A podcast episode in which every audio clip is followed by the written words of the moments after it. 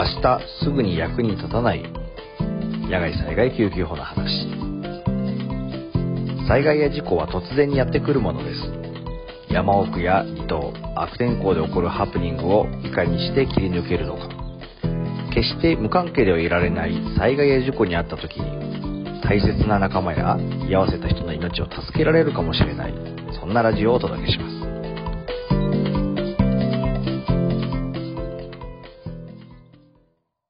ことで、皆さん、えー、こんばんは。えー、まあ、時間帯によってはこんにちは。えっ、ー、と、このラジオですね、やってます。WMA という団体の寺田と言います。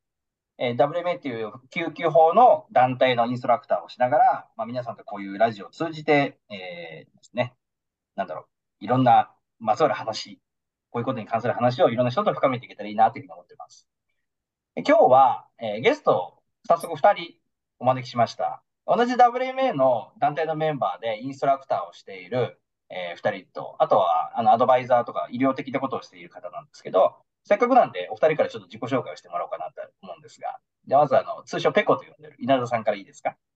はい、こんばんは、こんにちは。えっと、WMA インストラクターの稲田です。ペコって呼ばれてます。で、えっとですね、自分のことをちょっと簡単に言うと、えっと、一応医師です。医師なんだけど、あんまり病院で働いているというよりは、まあ、山の医者っていう感じで、えー、売り出しているという感じですね。なので、まあ、山の医学の専門家っていう感じです。よろしくお願いします。はい、お願いします。なんかもう、あの、お医者さんっていうイメージと、そのや山のお医者さんですっていうのと、なんかもう、それだけで一体何者なんだろうっていう疑問がいっぱい湧いてくるわけですけど、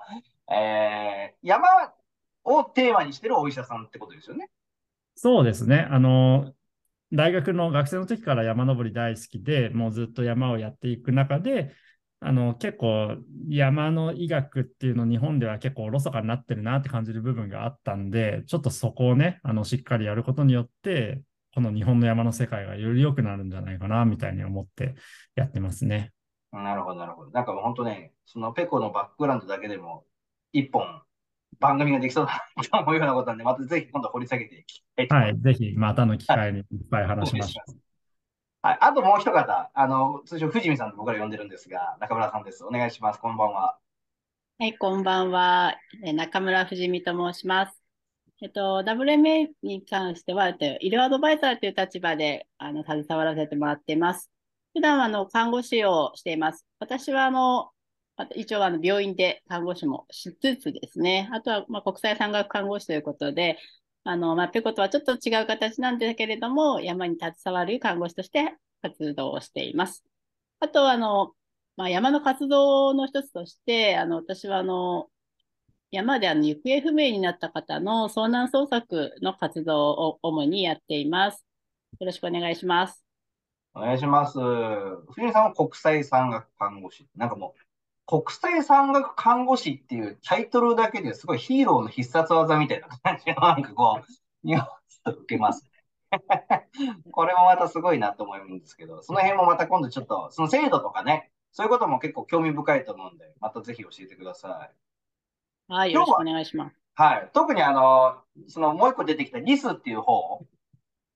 ね、あの、この3人がこう、今回出てきたきっかけっていうのがさ、その、藤見さんがやられてる山岳遭難チーム、あ、捜索チームか、のリスっていう活動に、捜索活動に、まあ、参加したメンバーだったんですよね。そうそうそう。で、あの、改めてせっかくなんで、ちょっとリスのこと簡単に教えてもらってもいいですか？はい。えー、っと、私が、まあ、あの、一応団体の代表を率いてるんですけども、えー、チーム名は山岳遭難捜索チームリスという団体で、えっと、主に、あの、山で行方不明になった人を捜索する活動が主なんだけれども、えっと、えっとね、山で行方不明になったりすると、まあ、普段は、普通は、最初はあの警察とかが捜索活動ってするんですけど、まあ、それでもね、見つからないってことがよくあるんですね。そういった人たちをあの我々民間で捜索するっていう活動をしています。なるほど、なるほど。だから、その、もう何年も経っちゃった人とか、そういう人もいるわけですよね。そう、もちろん、もちろん。ね。で、そういうのを探し、そういう人たちを探しに行くっていう活動で、この間、ペコと僕と一緒に参加させてもらって行ってきたんですけど、まあ、すごいですよね。こう、まあ、登山道を当然歩くこともあるんだろうけど、どっちかというと登山道じゃないところとか、その沢筋だったりとか、なんかそういう、こう、普段人入んなくない？そういうこうみたいなところをかき分けて行って、うん、えー、まあ、いろんな遺留品とかね、あの、まあ、場合によってはそういうご遺体だったりとか、そういうものをこう探すっていう壮大な、こう、あの、プロジェクトなんだなっていうのを言ってすごい感じたわけですけど、まあ、そこはそこでまた、いろいろ聞きたいことがいっぱいあるんでね、あのー、また掘り下げて、そのリスの現場での話とかもね、ぜひ聞いてみたいなっていうふうに思うんだけど、今回僕らがこう対応した案件の、あのね、えー、原因が、まあ、低体温症なんじゃないかっていう話題がありましたね。はい。ね、低体温症。うん、低体温症って、まあ、有名、有名っていうか山の世界でよく言われる話ですけど、あのー、なんだろう、なんか、いろんなことがいろんなところで書かれるじゃないですか。これは低体温症とかさ、こうなったら低体温に注意とかさ、まあ、どこでもかしくの低体温さ、まあ、実際冬じゃないと低体温にならないとか、いろんなこととか、まあ、いろいろ、いろんなところで書いてあるわけですけど、まあ、実際のところどうなんだろうっていうのはちょっと整理してみようと思うんですよ。せっかくの機会だと。ね。あの、まあ、そうだな。ペコに聞いた方がいいのか低体温症って、結局体がこう体温がこう維持できなくなる、低くなることによって様々な問題が出るっていう、まあ、総称してそういう表現だと思うんですけど、うん、まあ、具体的に言うとどういうところにこう問題が出るのかしら。えっと、低体温症っていうと、まあ、体温が下がってんだろうっていうことは多分みんな知っているんだけども、具体的にじゃあこの人が低体温症です。この人は低体温症にはなっていないけど、ただ寒がってるだけです。っていうのをどうやって区別するかって多分あんまり知ってる人多くないと思うんだよね。で、多分そういう話だと思うんだけど、やっぱり低体温症なのかそうじゃないのかっていうのは、脳の状態、うん、脳の状態がしっかりしているのか、それとももうおかしくなっているのかっていうこと。で、あの体温が下がってくると、だんだんね、脳の温度も下がってきて、脳がしっかりと機能しなくなってくる。で、機能しなくなってくると、よくさ、低体温症の人で言うでしょ、あの、なんか、き狂っちゃうというか、おかしくなってきちゃう。あ、なんかこう、寒いのに全部脱いじゃうとかね。全部脱いじゃうとかね。なんだか財布眺めながらお金数えてるとか、なんかもう変な上事言ってるとかね。そういうふうにもう頭がちゃんと機能しなくなっちゃってる状態が低体温症。で、その、それが進んでいっちゃうと、もうあの体のコントロール、心臓のコントロールとか呼吸のコントロールとかもできなくなって、まあ最終的にはまあなくなっちゃうんだけど、その低体温症か低体温症じゃないかの境目っていうのは、まあ、頭がしっかりしてるのかどうかっていうところが、まあ、区切りかな。うんまあ、それだけが原因じゃないかもしれないけど、寒い環境で、なんかこう、の脳の機能がおかしくなってくるってなると、まあ、低体温症は疑うべきだとですね。うん、そうだね。で、よく低体温症って調べると、あの体温がいくつ以下になったら低体温症ですよみたいな切り分けもあるんだけど、うん、あのそういう切り分けをしても、結局、そういう山とかね、野外で体温測れないでしょ？だからあんまりそういう切り分けしても意味ないかなっていうところなので、やっぱりその体温っていう切り分けよりは、あの頭の機能、脳の機能がちゃんと保たれているのか、そうじゃないのかで考えた方がいいと思いますね。確かに。だからあの、我々 WMA のカリキュラムでもね、その低体温の境の重要な指針の一つが脳機能の低下っていうふうに言ったりする部分があるから、まあそういうことですよね。ねそうですね。あの、フリピさんの現場でも、まあ、いくつもその低体温症が、まあ、最後の原因かな、みたいな事例もあったりすると思うんですけど、まあ、さっきペコが言ってた、その末期の症状になると、いろんなこう不思議な行動をさ、するようになる傾向があるなんて言ってましたけど、なんかそんなストーリーを描いたな、みたいなのもあったりしてます？うん。やっぱりそれはあります、ね。あの、最後の、あの、ね、最後の状態で、まあ、明らかにこう外傷、怪我をしているような状態ではなくて、亡くなっていたという状況は結構あって、うん、それはもう、まあ、夏でももちろんあるし、冬でももちろんあるし、あのとってもなんかね、矛盾したあの状況がその現場にあったりするんですよね。うん、やっぱりその変にあのやっぱり洋服を脱いでたりだとか、あとは、なんだろう、今まさにここはお家にいるかのような状態で、うん、まあ、横たわっていたとかね。なるほど、うん。いろんな矛盾したことが起きているのが低体温かなって最後は、そんな風な印象を受けますね。うん、やっぱり山でそういうことが起きるわけですね。うん、で、あの、山、ね、低体温症って冬っていうイメージがなんかイメージとしては強いんだけど、で、実際はあれですよね。こう、夏なんかに実はすごい多かったりするんだよね。で、ペコとか。うん。まあ、低体温症はどんな季節でも起こり得ると思いますよ。それは体温が低下する原因があれば当然起きるので、あのまあ気温が低いっていうのももちろんそうだけど、やっぱり濡れちゃう？濡れるのはかなりあの厳しいんじゃないですかね。濡れて風が強ければ当然真夏でも十分低体温症になる可能性はあるし、沢登りなんてね、もう冷たい水の中ずっと入ってるわけですから、うん。もう低体温症のリスクはかなりあると思いますよ。だから決して冬のだけのものではないと思った方がいいと思いますね。ね、あの、あれ、そリスはほら、よく沢筋から捜索するから沢も入るじゃないですか。うんうん。あれ、藤見さんもなんか、なんか、疑わしいエピソード持ってたんじゃなかったっけ？そうそう。その時は、あの、まあ、創作の時ではないんだけど、あの、プライベートな山を登ってる時ね、あの、沢登り登ってる時、沢登りの最中に、あの、私があの、ビレイヤーって言って、こう、転校する人をロープで確保してたんだけれども、その時ずっとす、本当に少しなんだけど、水をこう浴び続けちゃったんだよね。そしたら、あの、実際自分がじゃあ登るよってなった時に、もう体が全く動かなくなってしまっていて、まあおそらくそれはもう低体温の、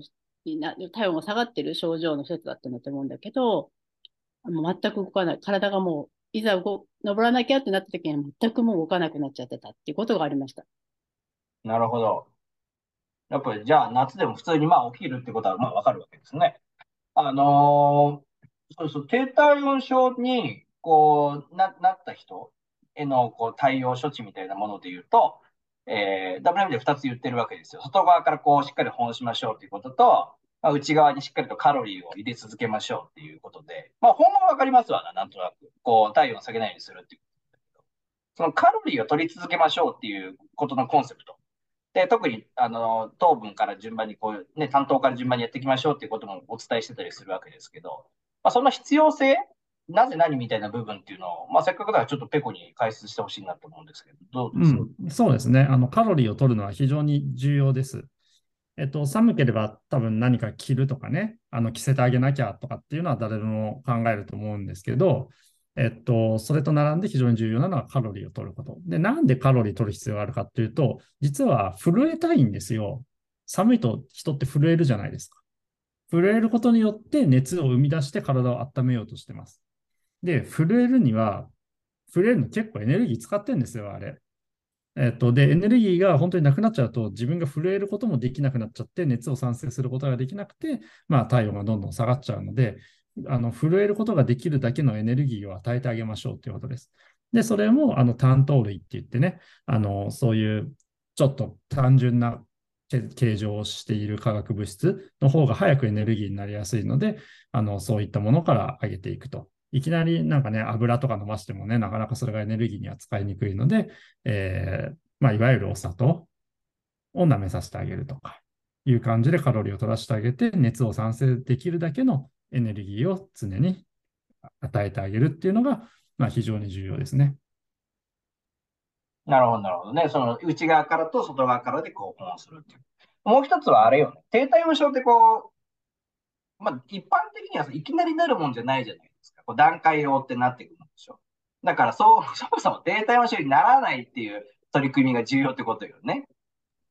うん、そう、もちろんなの。あの、最初に言ったように、低体温症ってもうある程度頭にガタが来ちゃってる状態だからそうだ、ね。そうね。あの、多分ね、一般の人になんとなく言われてる低体温症っていうのよりも、一応多分結構重い、本当に低体温症っていうのは、もう結構死にゆく状態みたいなことを低体温症って結構言ってると思うんだけど、多分、あの、その状態になる、なったらもう本当に結構やばいので、あの、そういう状態にならないようにするっていう方が、まあ重要じゃないかな。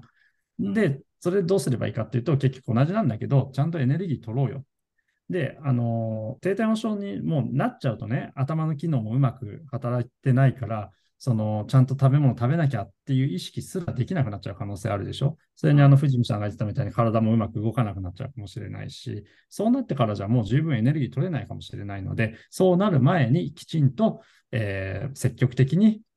カロリーを、エネルギーを取りましょうねというのが非常に重要かなと思います。そうだね。そういう意味で、やっぱり予防処置っていうのに重きを置くことがすごい大事だっていうね。あの、うん WMA のカリキュラムにありますね。そのさせないような方法を重点的にこうね、取り組むべきだってことなんですけど。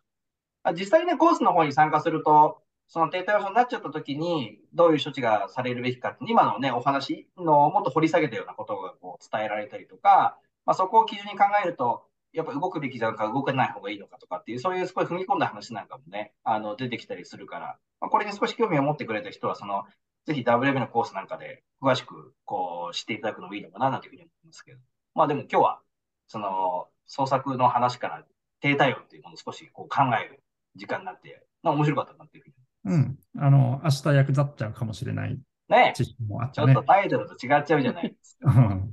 こういうオチ感で。でも、こういう回、せっかくね、医療従実は事者。役立つんだぞ。え、え？え、実は役立つぞっていうね。そういうポッドキャストでしょ。いいじゃないですか。なんかこうやってこう聞いてって、マジで役立たない回がそのうちあるかもしれないけど、それはそれで、まあ、陽気に陽気にやりということで。またやりましょう。はい。はい。ということで、はい今日は、あの、忙しいところありがとうございました。こちらこそありがとうございました。はい、ありがとうございました。